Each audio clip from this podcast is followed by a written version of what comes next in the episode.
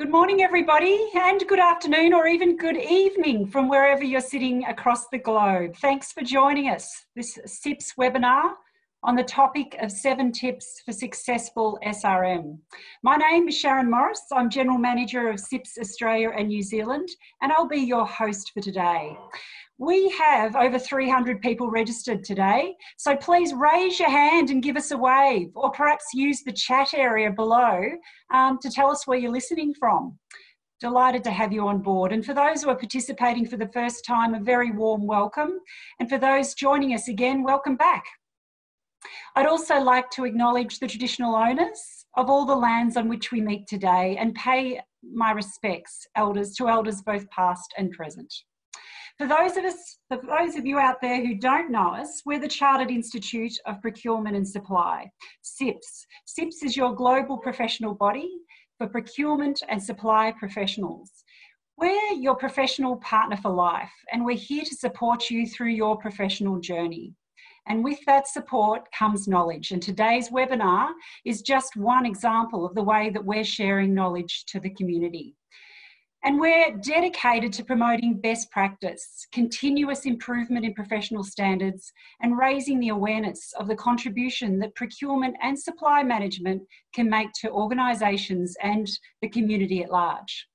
As a member of CIPS, you are a trusted professional. You've passed the highest procurement standards, code of conducts and ethics, but you're also joined by over 70,000 members globally.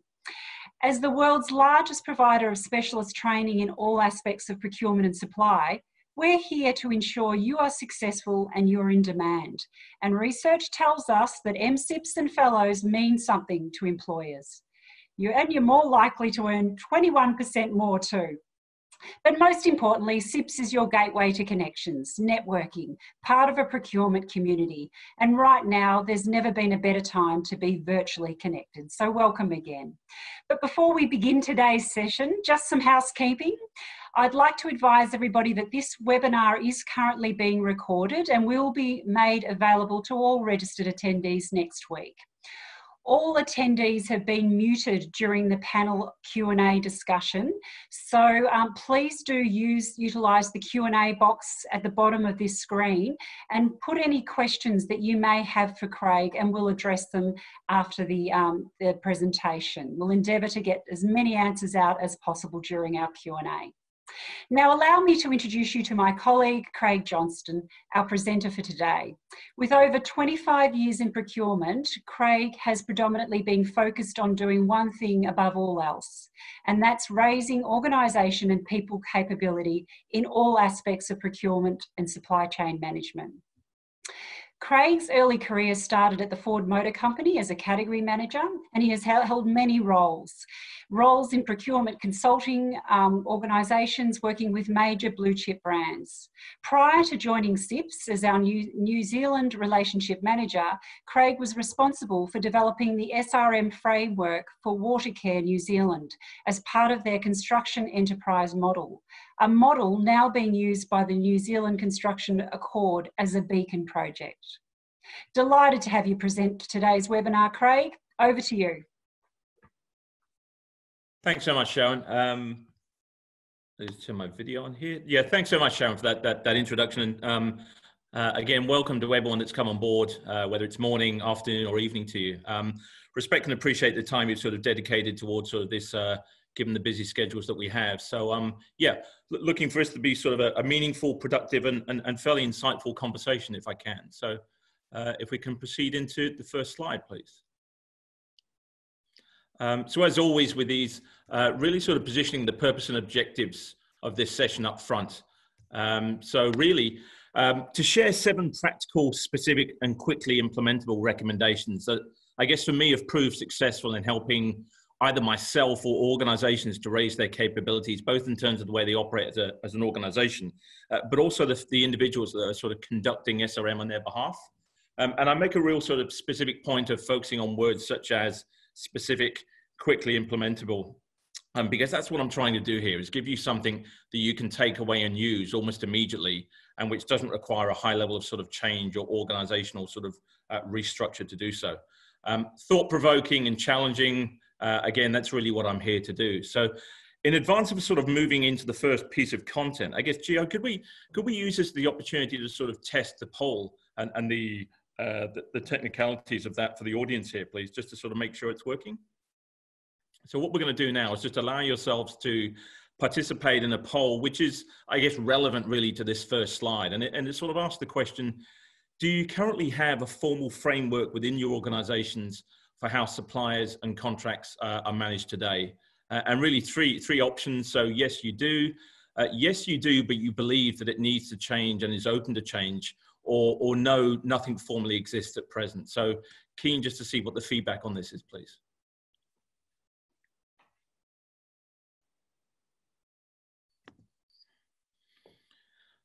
Right, so, okay, so real blend and mix there. So just under 30% said yes, just under 40 says yes, but change, and those that are saying no is about 34. Okay, so that's a nice blend. So really, what I'm hoping is that the challenge has been set here between those that may learn something to complement what they do today, and others hopefully are taking away something to help them build and develop a practice that might not exist yet. So great, looking forward to this. Okay, into the agenda, I believe, is the next slide. Apologies, first step. So what I've positioned here, sorry again, if you move, what you're seeing in front of you is one of two things. If I cast your eyes to the left-hand side of the page to start with, what I've got here is a definition that I guess has sort of held me in good stead and which I've used in the past to try and help sort of educate organizations and individuals just really around what SRM is. And as I put it, it's sort of a single organization-wide approach to managing contracts and interactions with suppliers. And the key point I always make here is it's trying to help us understand how best to manage these suppliers based on the potential contribution that they can make to an organization's success, but also the risk profile that they carry with them. So that's the foundations that are always plant here. The visuals on the page sort of represent the model that I've sort of developed and sort of almost promoted wherever I've gone, and at least the last 5 or 6 years, around what does a good framework look like, and what is some of the language that you use to sort of help position this. And there's three things I really want to use on this page to help sort of position the rest of the presentation. There's the piece around value outcomes that I talk about, and what that is where organizations are prescribing what is they actually expect to get from this SRM approach with each supplier and with each type of contract that we have. So this is fundamentally understanding the business requirements. There's the piece around the supplier and spend segmentation. So clearly, how do we go about segmenting the suppliers to understand the time and effort that is focused managing them? And then the six sort of colorful sort of feathers, if you like, down the left-hand side represent the different dimensions or elements or levers, if you like, that potentially can or should be pulled to realize the value dependent on what the makeup is. So that's the visuals here, and that's really what I'm going to use to sort of provide the foundations for my conversation going forward. So, okay, thank you.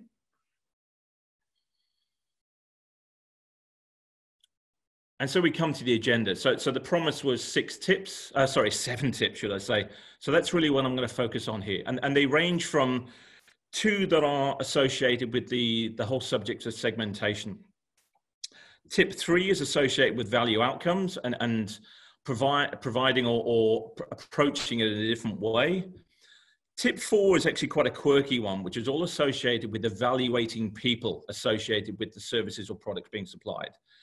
Tip 5 is about interpretation alignment and more the contract feel.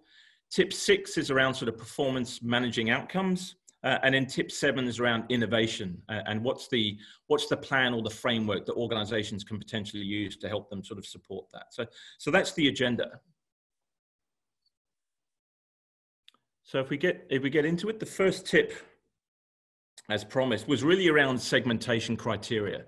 And the tip I'm looking at promoting here is around broadening the scope of the criteria that you use for segmentation. Now, if I draw your eye to the top part of the page and probably starting at sort of the left-hand side, there's a model that I've sort of developed and used, I guess, over the last 5 or 6 years with organizations that combines an assessment of categories and then suppliers to help come up with a consensed view as to what tier that category and supplier sits in, and thus by default, what is the manner in which we proceed to manage them. Now, if you cast your eye to the right-hand side of that page, there's four boxes there that have been shaded. And what I've found is traditionally organizations use these as the key criteria when profiling and classifying and then segmenting their suppliers.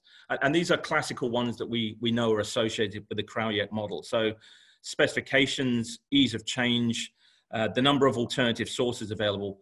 And then from a business impact point of view, it's predominantly around spend that we focus our time and activity.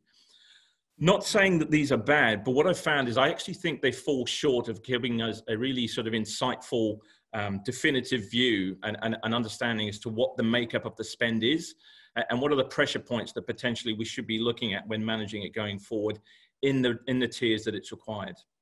So things like volatility, so understanding what is the degree of supply chain volatility that this spend and suppliers are associated with.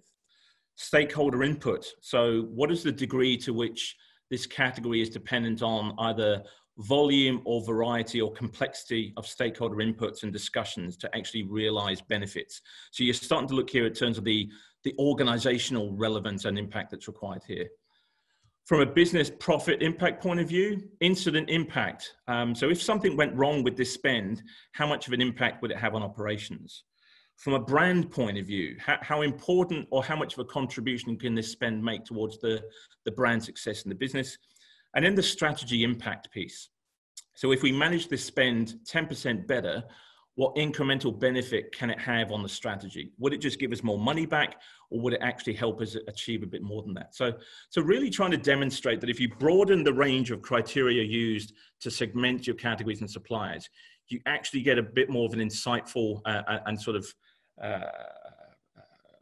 complex but relevant view as to why it's important and where it sits.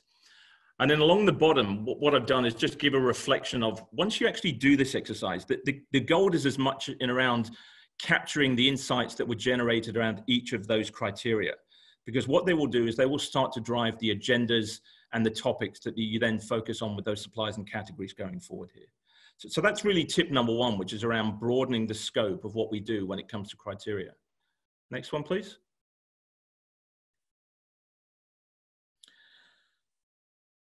Following through from that, what you notice down the left-hand side of the page here is that each of those six feathers that I talked about as being a key SRM enabler is shaded to varying degrees dependent on whether it's a tier one, a tier two, a tier three, and a tier four. And these different sort of feathers, if you like, are associated with anything from alignment and strategy between organizations, governance practices and ways of working, degrees of contract management, performance management attributes, continuous improvement and innovation, and then supply chain management. And that's what's its key to sort of ensure is in place and defined is not only the criteria for differentiating between our tiers, but what actually the implication of that tiering is on the amount of time and effort and focus that's given to each of those dimensions. You know, so for example, if you do identify you have a tier three, the question is, so what does that actually mean in terms of what I'm going to do with them? And what degree of importance do I place on those six dimensions that are associated with it? Okay, thanks, Joe. Tip two, still sitting within the segmentation space. But this one's more focused now around where I believe it's probably best placed to have or run your segmentation type activity. Now, what you have in front of you here, if I focus first and foremost on the three cogs in the middle, these are sort of my representation, if you like, of an end-to-end category management value cycle. So to your left-hand side, you have your category strategy development phase. So steps 1 to 4 are all about developing your category strategy. Steps 5 to 8 is then when you are both taking this to market, but also in parallel, running the internal change work that's required to stand this new strategy up. And then the final piece, steps 9 to 12, is all about picking that contract up and delivering it, but also then managing the supplier relationships to the degree that's relevant based on the tiering. Now, what I've found is if you look at the two triangles, the one to the far right, the furthest right, which is highlighted commonly found here, I tend to find a lot of organizations actually apply segmentation during the contract rollout and supplier implementation phase. So it's almost like the work is done or the analysis is viewed once they have contracts established here. What I'm suggesting is that if you actually move that piece of work to the phase in the project where it's all about writing your business case or developing your category strategy, it allows you from your tiering exercise to fully understand what's the scope of work that needs to be included in your supplier go-to-market exercises, and what is the scope of work that you potentially need to be looking at changing internally to allow you to manage that tier relationship effectively going forward. The problem is if you do it after you've written the contract, what you find as an organization is you're trying to shoehorn practices into a contract and negotiated relationship, which may either not allow it or may not enable it to occur because of the time and effort required. So it's all about trying to do this sort of front to back as opposed to back to front here. Okay, tip three.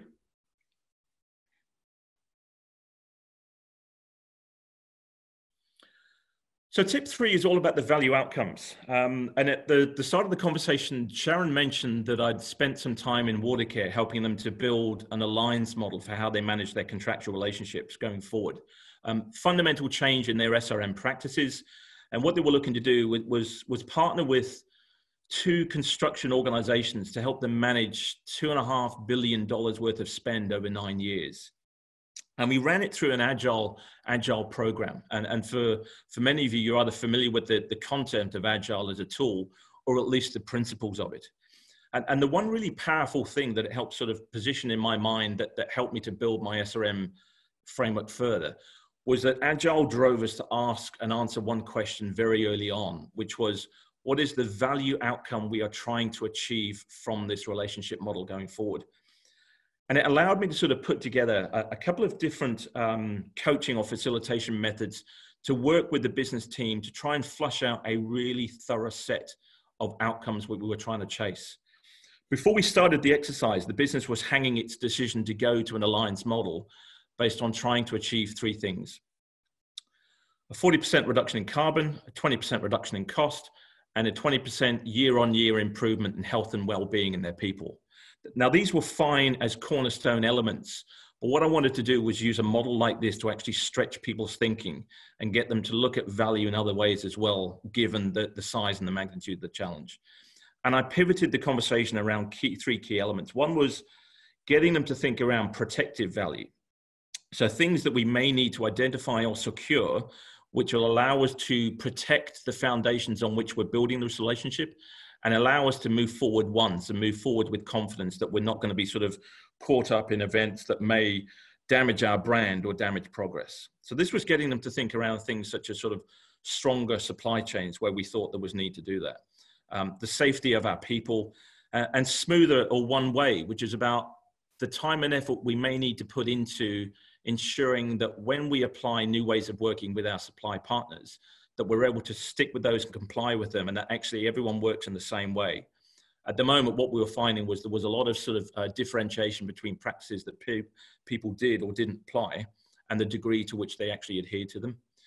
The middle piece is pretty much the cornerstone. So it's productive value. It's everything associated with what the category of spend fundamentally does today, but which we're wanting to push further in terms of our tolerances and expectations. So higher from an innovation point of view. What is the speed factor or delivery factor we're looking for? The cost factor, the better factor in terms of quality, or the ease of working. So that was the productive element that we got them to think about. And then there was the progressive piece, which was saying, if we want to break new ground here or use the benefits from productive and protective to leverage this spend even further, what is it we want to look at doing? And we started thinking around things that would actually sort of provide further revenue opportunities off the back of this. Or help us to raise or drive capability under the SMART acronym. Or from a community and a social responsibility perspective, what is it we needed to put in there? So really the essence of what I was trying to demonstrate here was using a value outcomes three-dimensional approach to really driving and stretching how we think about what it is we're looking to get from a category. And clearly the depth and the focus and the weightings of these will vary depending on whether it's a tier one or a tier four. The Watercare relationship was a tier one, so we went all out. If you looked at a tier three, for example, you may not even look at all of these. And if you do, some of them will be weighted very lowly. But it's all about driving a comprehensive definition around the value we're looking to achieve here. So Okay, thank you. So step four, sorry, tip four, as I said, and I defined this as being the quirky one. And again, forgive me for relating this back to the Watercare experience, but what we were looking to do there as an organization was to create a think tank, which was combining and leveraging the respective elements of expertise that sat within Watercare with our construction partners and also our design partners. And thus there was a high degree of dependency on us picking not only the right organizations, but the right people who were going to form part of that central, highly impactful think team. And thus we took the step of actually including an evaluation of people in our tendering exercises when we went out to market. So not only were we looking at technical capabilities of the companies and their experience, but we were actually putting under the spotlight the people that they were proposing to put forward to be part of that team. And through a combination of remote behavior and personality tests, and then sort of case studies and sort of monitored events on the day per supplier, we started to build up a fairly good understanding around what made each person tick and whether they had the right attributes to complement what we required from a good high-performing team. And some of the things that we were looking at in conjunction with a third-party behavioral assessment organization were things like their influencing and presentation skills, given that these people were going to be going back into their businesses to try and demonstrate changes in approach that they needed to make and trying to convince them that other operating models were required once this thing was up and running. Their problem-solving capabilities, their abilities to work effectively in teams and fairly high-powered, fast-moving teams, their analytical skills, and also their elements of creativity. Because what we were looking to do here was have these people come on board to solve problems for which we didn't know the answers, but we needed them to help us do so. And this actually proved very successful because in one circumstance, I believe it actually was a deciding factor between certain individuals being sort of recommended to be brought forward for further evaluation. And it really applied an element of science behind, if we're working with people to solve solutions, well, why don't we evaluate people as well as the organizations and the products and the services that they actually provide?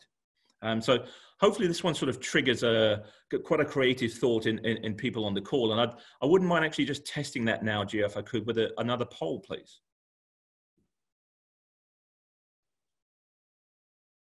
So just waiting for the poll question to come up. So poll number two, and the question is a very simple one, which is, have you within your respective organizations or yourselves in tenders that you've run, ever actually sought to use behavioral assessment to evaluate your suppliers and more specifically, those representing your suppliers?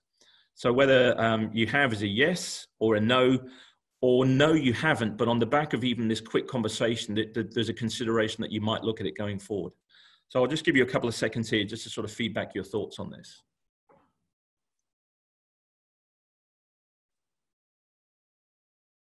So there's okay, so, right, interesting. Okay, so there is about 15% of the audience here that actually have done it. So not as rare as what some perceived as being as an effective way of sort of adding to the evaluation. Just over 50% have said no, but actually quite promising that 34%, even on the back of this 5-minute conversation, are probably interested or curious about potentially using this in select situations going forward to evaluate their suppliers. So, okay, no, that's good to see. Thank you. So moving forward on to tip 5.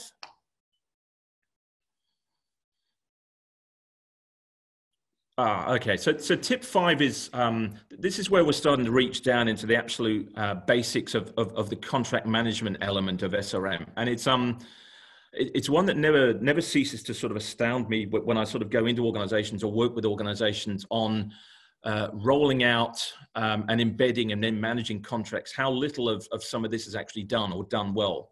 And I use the phrase interpretation and alignment to mean how well contracts are actually interpreted between organizations in terms of those that are delivering one, and actually what degree of alignment actually occurs between those that are delivering in terms of what it is they're understanding here to do.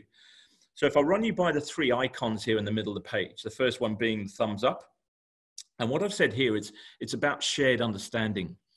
So it's about how organisations ensure, or those that are accountable for the success of the contracts, ensure that the people that are working for them have confirmed that all contractual obligations that are party, that the parties are sort of associated with, have been understood and fairly aligned. So those that are about to deliver these, do we actually understand what's in the contract? Do we understand what it means? And do we both understand it in the same way? It sounds obvious, but it's amazing how many people I've asked in these contract situations have either come back with differing answers or no positive answers at all. The second piece is around ownership. So once there's a shared understanding, the question then becomes, for each of the different elements associated with contract delivery, are we confident and clear about who is actually owning and responsible for delivering that? Now, that's both from an organizational point of view, but even a functional or an individual perspective. And again, it sounds an obvious one, but there's so much misclarity or misunderstanding through contracts that I've looked at or worked with people on, around who actually should be doing this. So from a governance point of view, it's an element that's not sort of covered as well as it needs to. And then the translation piece really is starting to take it down to the absolute sort of granularity. So a balance here between sort of overcomplicating and having nothing. But once we understand what the contract's trying to achieve, once we're clear on who is responsible for delivering this, the question then is, are we clear on how the tasks actually need to be undertaken and how these contractual requirements need to be delivered here? So what point do organizations go to towards defining the practicalities of these, how they're going to work, and how we'll ensure a consistent, highly compliant approach to getting things done? Now, apologies, this one may seem fairly obvious, and it should do, but it's amazing how many times I've actually not seen one or multiples of these occur. And when we talk about trust in relationships and SRM, one of the biggest barriers to either establishing or retaining trust goes back to whether this space actually works well or not. So that's tip number 5. Tip number 6, so 2 to go. Okay, so tip number 6 is actually bringing us back into the value outcomes piece that we talked about earlier on in the process. And the key thing with the value outcomes is, it's what the business is expecting us to deliver from an area of spend or from a supply relationship for it to be deemed success. So by default, the outcomes that we're defining naturally translate themselves into the factors that we are measuring and managing performance against. Now, in principle, that makes absolute perfect sense to all on the call, but just to try to demonstrate in a bit more detail how the value outcome approach worked with the 3 Ps, and how this may be of benefit to yourselves going back into your organization. So for each protective, productive, and progressive, I provided an example of what that would look like. And I've also emphasized the importance that we placed in the Watercare SRM approach around having a very clear, prescribed lagging and leading indicator. So for our one ways of working, clearly a protective value, we wanted to ensure that all parties would proceed to comply with key critical steps and ways of working associated with delivering the outcome.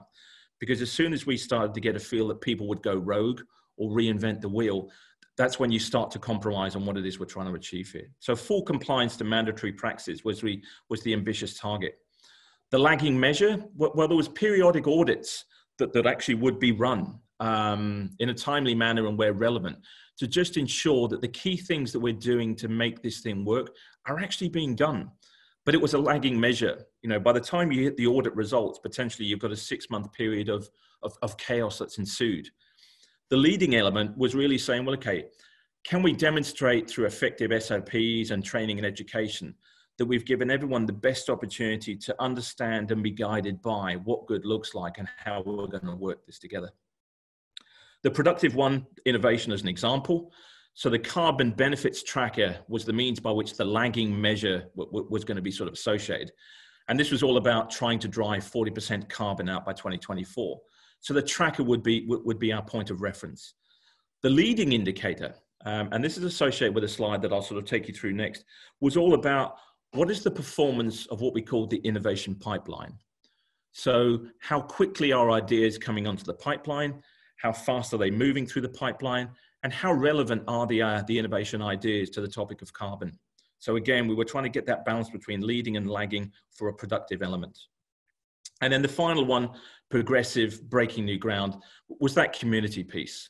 So there was a desire to develop and build even more trusting and respectful relationships with our customers, whether those are shareholders, stakeholders, the community, etc. The lagging measure was a net promoter score. So periodically, Watercare go out and assess a cross-section of customers around how happy they are with the organization, the way we promote ourselves and how we conduct ourselves, which is fine. The leading indicator was what was as important, because it showed us proactively, are we doing enough in the space to suggest that we are working towards building more effective and supportive customer communities? So that's, you know, engagement strategies and campaigns and events that we were running. So really just trying to sort of demonstrate the evolution of the value outcomes from the initial seed that's planted through to how we use it then to measure and manage performance going forward. Okay, thanks, Jeff. And then the final one, tip 7. So the connection with the previous slide and most specifically the productive outcome around innovation and carbon. One of the things I've always looked at in organizations when they've talked about wanting to drive innovation through their supply and category relationships is by asking them the question, do you currently have some form of plan or framework or structure that actually helps you to capture and facilitate discussions around innovation and then screen and evolve them through to actual embedding, tracking and benefit delivery? And even in the situation with regards to Watercare, at the outset, they didn't. So what we were having to do as we progressed through the selection and identification of suppliers and embedding this was to actually start building this because one didn't exist. If you look down the left-hand side, so again, the cornerstone of all of this was, well, what is the outcomes we're trying to achieve from this program? Because they will then help us to drive and categorize the types of ideas and thoughts that are relevant. You know, so in organizations of past, and you probably found this as well, a lot of ideas get thrown from the supply market into the business for consideration. But when you actually look at their relevance or applicability or their importance to the situation as is, they don't always do what we need them to. So here, what we're trying to do is be very prescriptive around these are the areas and these are the problems we need to solve. And then it's taking them there through some form of collection and cleansing and evaluation of ideas. You know, do they fit? Are they not relevant? How do we prioritize them? And then taking them through into the execution and most importantly, the tracking phase. So when we're trying to qualify the benefits from innovation, is it price benefit we got from that? Was it speed? Was it safety? Was it something else? So by no means a be all and end all in terms of an innovation management model, but hopefully there's enough there at least to sort of prompt some thoughts or thinking around, if you were going to build something, what would be the straw man you would potentially start with? And that's really the final tip for myself. So 7 tips in total. I guess back over to yourself, Sharon, to manage the questions. Thank you.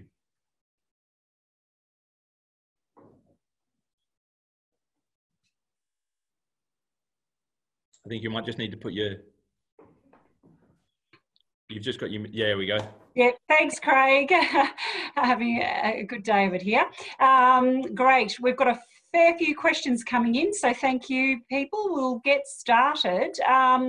Craig, can you perhaps talk through what tips you have for implementation of SRM during and post-COVID, and can we revisit the segmentation and values outcomes? Sure. Look, I mean, it's clearly an obvious and a highly relevant question at this moment in time, and you know, the topic of SRM in general is critical and highly impactful and relevant at this point. But if I draw back to one of the slides that we talked about earlier on, which is the segmentation criteria, one of the things that I emphasize as a real benefit is widening the scope of things that you use to evaluate your suppliers and categories. And one of the things there was 2 key areas I looked at. One was volatility. So we've always looked at how volatile or unpredictable is the supply market within which this category and the suppliers operate. And also, if something went wrong with this spend in our business, how much of an impact would it have on operations and brand, etc. So by us having done that in the past in the way that we did, when risk came to us to gain a better understanding as to how much of a handle we had on our supply chain, we were actually able to show them fairly quickly, look, we've already started to analyze it and categorize them based on who could hurt us the quickest, who could hurt us the most, who potentially needs our help the most in terms of volatility in the supply market. So there in itself was a classic example of, we know where, when, and how our supply chain could be a problem. And in this very environment, that's the sort of information that I know is gold to businesses. So it's just, there's one example there of how this could actually help at this moment in time. Beyond that, I guess, good SRM builds trust, credibility, support, proactive sort of relationship building. These are all traits that if you have those embedded or under control in advance of situations like this, they come back to help you, because customers of choice are how you're seen, and businesses will go the extra mile to actually help you, potentially at the expense of others, if this prioritization to happen. So hopefully that answers the question. Thanks, Craig. Some around the personnel and probably focused on tip 4. When evaluating personnel from a supplier, it is a point in time assessment. And also another question around, you know, how do you weigh the evaluation of people in supplier organisations with regard to turnover during contracts? So very much around resources here. If you are entering into a long-term contract, how can you keep this process embedded in the contract management? And that's around the behavioural piece, Sharon, is that the question? And well, also at a point in time when you're looking at the resources that you've got when you're at contract, and sure. Then you're on a long-term contract and that changes. So just talking about the personnel that you've got. Absolutely. So one of the things, the behavioural or cognitive assessment that was done was actually a very clever tool that really... it helped to sort of map against people's natural styles and behaviors, not necessarily at a point in time, but based on genetically how they're wired. So both we got a view as to just traditionally how people are wired and now how they behave in certain situations. So it gave us a fair degree of confidence that we are, what we were seeing and recording, both in terms of a documented assessment versus a case study assessment, were actually fairly true and representative of how this person operates generally. Once we took it into implementation with the successful companies, we were actually using that cognitive behavior information with our third party to sit down and then put together plans as to how people either need to develop or be conscious of their behaviors in the group with others. So we shared everyone's profiles so they knew how to work, how not to work, and how best to get behaviors out of people based on how they were operating themselves.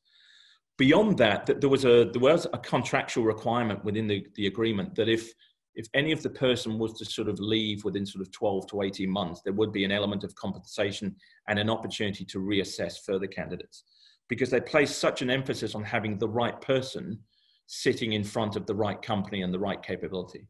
So hopefully that answers that question. Well, thanks, Craig. And in terms of the tips that you've provided today, how have suppliers responded to these new approaches which have been shared?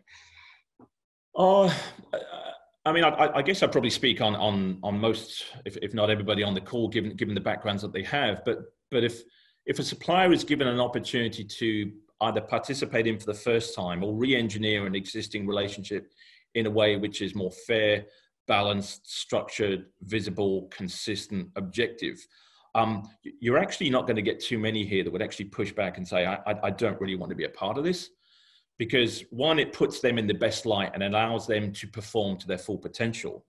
And two, it actually shows that there's a level of structure, professionalism, and consistency behind the company that they're actually working with.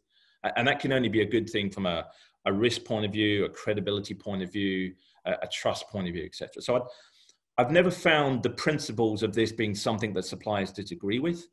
The way in which it's actually implemented and applied, yes, varies. And that's very much down to the company and how it proceeds to do this. Great, thank you. And how do you capture and retain the interest of your business stakeholders? Oh, the million-dollar question. Oh, look, the first key thing, again, and forgive me for taking it back to the segmentation model, and I know there's at least one person on this call that can sort of appreciate the conversation I'm about to have, because they were involved in it, was if you get your segmentation criteria right, and by that, including criteria around impact on business or contribution to strategy, so language that is relevant to the business and of most importance to them. And if you take them through this exercise, you build more credibility and respect from them, because they start to understand that procurement is looking at the business as a whole and protecting the interests of the stakeholders and the respective plans that they have. So that exercise in itself has a real positive impact, and it starts to gain a hook into them being involved more going forward. Beyond that, I guess it's acknowledging the value outcomes that they've helped you script, and then proceeding to demonstrate through the performance reviews and the performance results that we're here to work with our suppliers and you to deliver the outcomes that you said important and are significant to you hitting your milestones, goals, and objectives. So it's demonstrating that guardianship bit. I won't say it for a fourth time, but it's demonstrating that we're here to do more beyond just run tenders and manage, implementation of contracts. We're here to actually help the business protect its value. Mm-hmm. And if we can just delve a little bit deeper into behavioural assessments of suppliers, is that just an internal, informal discussion around how the vendor rep behaves? Or does it mean we need to use more formal tools such as personality tests, 360 feedback, etc.? So if I split the two elements, so there's one bit which is around assessing supplier behaviour in advance of selecting them for a form of partnership or sort of contractual arrangement. In the situation that we used, we used a third-party organisation with a fairly clever behavioural assessment tool that took a combination of assessing the suppliers offline through a series of questionnaires, and then using those questionnaire profiles to help guide and architect a very clever case study exercise on the day when we brought them into the room as part of their tender. So we gave them two workshop case studies to run in the room. One was a hypothetical situation. I think it was about how you would deal with a forest fire and you're all stuck in a house. The second one was more sort of topic-based. So we gave them a landscape of our value outcomes that we were looking to drive through the program. And we asked them to come up with a selection of the KPIs that they thought would be relevant towards achieving those value outcomes and what the weightings would be. So that's how we tested them prior to bringing them on board in a very balanced manner using behavioral assessment tools. When we get them into the relationship, beyond sort of working with them to respect each other's behaviors and getting a respectful and balanced model there, we did agree that we needed to run what we called a 360 survey. And that was part of the KPI program to allow both sides of the party to say, do we actually believe this relationship is working the way that it needs to?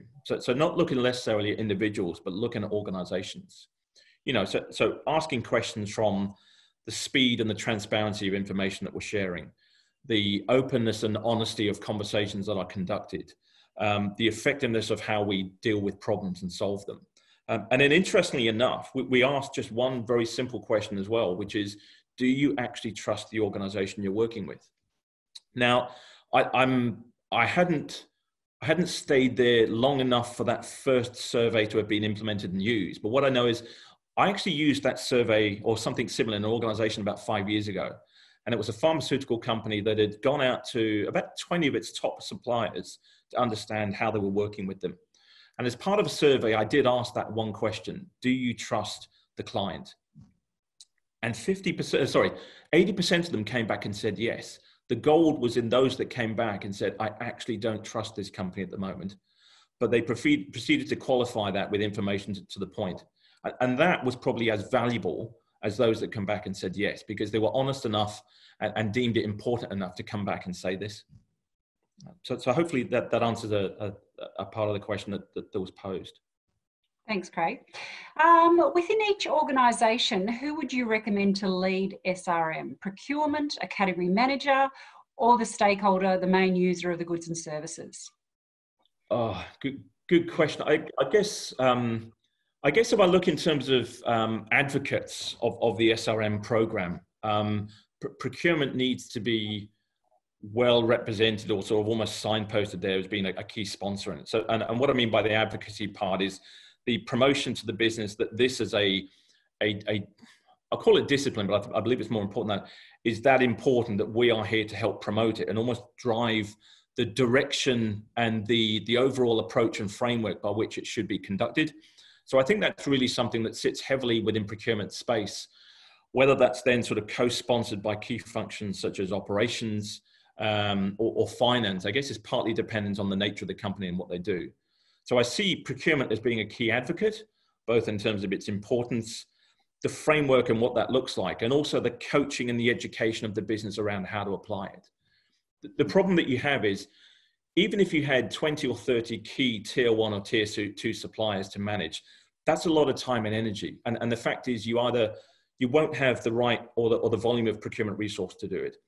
But also it feels uncomfortable for procurement necessarily to be leading business relationship expenditure agreements.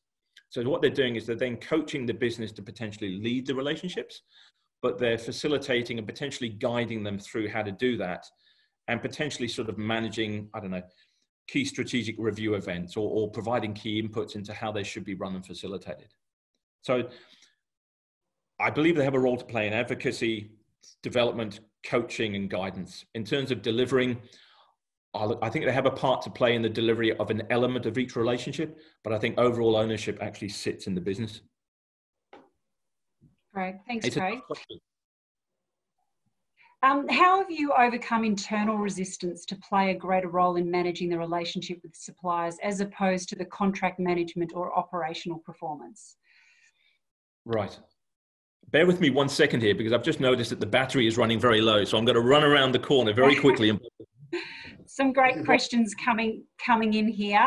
Thank you. If we don't get through them all today, we'll get Craig to answer them and come back to you over the email with those answers. So as we all experience right now, virtual environments are challenging and power does run out. So over to you, Craig. Do you want me to repeat the question? No. Again, it's a very good question. I think it partly comes back to the whole value outcome piece, and also understanding from a business point of view what keeps them awake at night, and also what they are targeted to deliver, and what their performance is measured against. And really, for me, that's almost how you start to